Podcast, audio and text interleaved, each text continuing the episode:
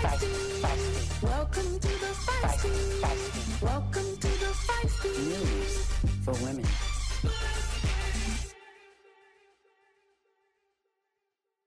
Hello and welcome to the Feisty News for Women. I am T. Erica.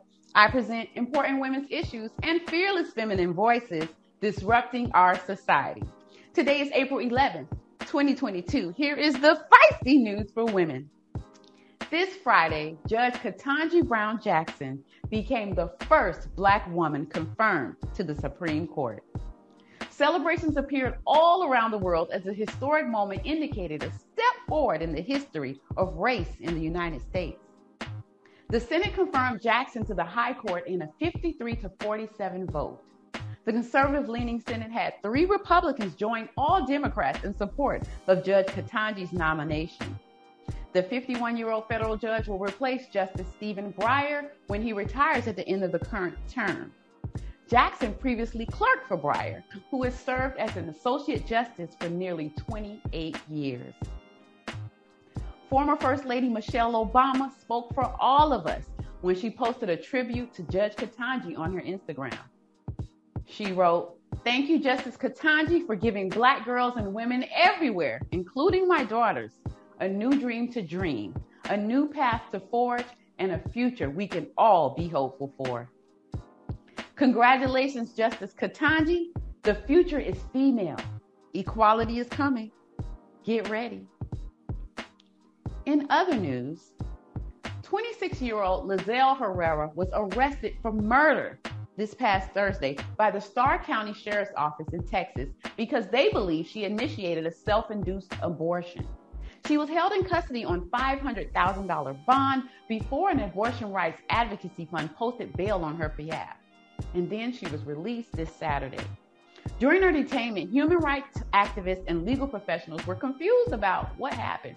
Apparently, a local Texas hospital reported Lizelle to the police after they determined that she had taken steps to terminate her own pregnancy.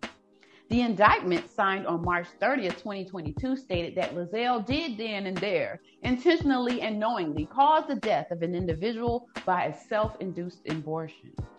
Charges were then dismissed by District Attorney Gocha Allen Ramirez, who said that after reviewing applicable Texas law, Lizelle cannot be prosecuted for the allegation. According to a professor at the University of Texas School of Law, the murder charge didn't make sense because the Texas murder statute does apply to the killing of an unborn fetus, but it specifically exempts cases where the person who terminated the fetus is the pregnant woman. The most common self induced abortion method is ingesting a combination of mifepristone and misoprostol. Both drugs are available from a prescription from a healthcare provider, from pharmacies, and from the internet.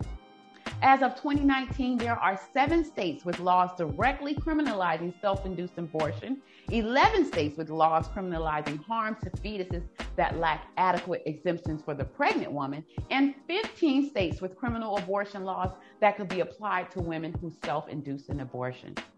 Both the National Lawyers Guild and the American Medical Association passed resolutions condemning the criminalization of self induced abortion why would a woman want to self induce an abortion? That's her business. In other news, have you heard of Faran, also known as Turtle Nikimo, the popular Instagrammer and TikTok creator who gained quite a following by talking about feminism and toxic masculinity? Let's listen to one of his videos. If you're a man who claims you only value women because they are someone's mother, sister, daughter, or wife, you don't actually value women. You value the role they are assigned to serve men. Wow, that was an insightful point. A man who creates content that delves into the heart of toxic masculinity should be celebrated by everyone. But wait, what's this? If you value women because they're someone's mother, wife, sister, daughter, then you don't value women. You value the roles they're assigned to serve men. Is that deja vu? Wait, what? It has come to my attention that this famous male feminist who has earned his reputation for his striking insight into feminism is actually a fraud. Farad is creating videos that are exact replicas of the content created by feminist poet, author, and Instagrammer Farida D. Farida D wrote in an Instagram story that a follower recognized her original writing in Farad's Instagram Reels and alerted her to the plagiarism. Farida says she immediately contacted him through Messenger and demanded that he give her credit for the ideas he stole. He quickly turned his Instagram page to private.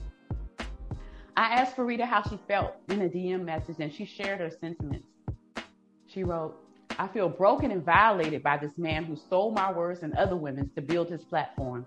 And I feel like the world has given him fame and glory for breaking and violating us. This man has more than 280,000 followers on TikTok and 91,000 followers on Instagram, yet he has built his brand by stealing ideas from women. How many women in history have stood by as men grabbed the credit for their hard work, and there was nothing they could do about it? Farida hopes that all women who support her work will unfollow him and report his pages. What do I think we should do? I think we should take it a step further and promote his work for him by posting his picture in a special hashtag. Hashtag male feminist fraud. Visit my Instagram at the Feisty News to screenshot the photo and tag me when you do. You want to be a household name Farad? We'll make sure of it. Enjoy. Oh, it's time for a break. How can those sweet little weed gummies be deadly? What do you do if a woman you care about is in an abusive relationship? Details coming up right after the break. Don't miss it. My heart for homemaking flows through my hands into each knot of my work. My name is Natalie, and I'm the owner and maker of Fringe and Free. I started my business because I wanted more home decor handmade with natural elements. My style is earthy, minimal, and warm. I want to express life, peace, and joy.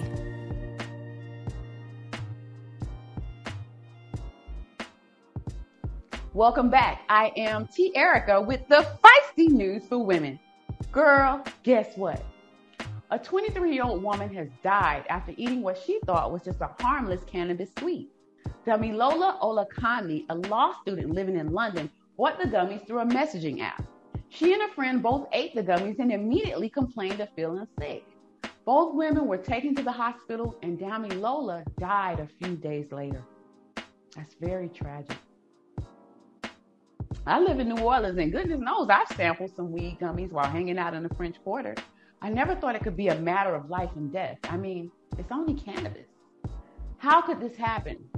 Let's talk to our resident toxicology expert, Dr. Kelly Johnson Arbor, a co director for the Poison Control Center in Washington, D.C. Thanks for so much for joining us again, Dr. Kelly. Please help me understand how could this happen? It's just marijuana. All right, Tierica, this story is crazy, but this is something that we all need to be aware of. So, first of all, cannabis is usually not that harmful. It doesn't usually make people die. But in this case, these, these women bought it off of a messaging app. And when you buy drugs from strangers or especially online, you have no idea what you're getting. So this, the, the gummies that these ladies ate may have not been just straight up cannabis. They may have been synthetic cannabinoids or maybe even something more dangerous. It could have been fentanyl for all we know. So the moral of the story here is when you buy drugs online or buy drugs from anyone, you have to be very, very careful. There is no quality control and you never know what you're getting and it could be very dangerous. Oh, you're right. Just because it's packaged and sold as a specific type of product doesn't mean that it's what you'll get. Thank you, Dr. Kelly, for straightening that out for us. Man.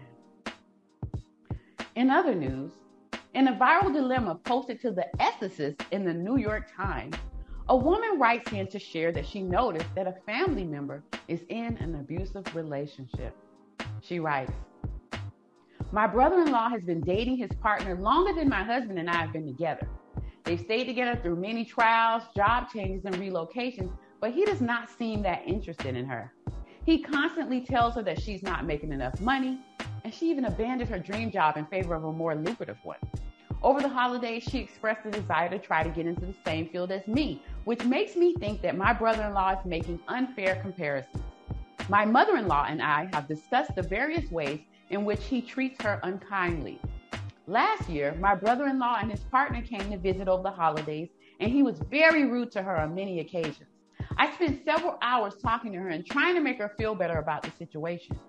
While we've told her multiple times that he treats her unkindly, she doesn't want to seem to acknowledge the abuse. She's concerned that she would lose all the family she has. And I understand this.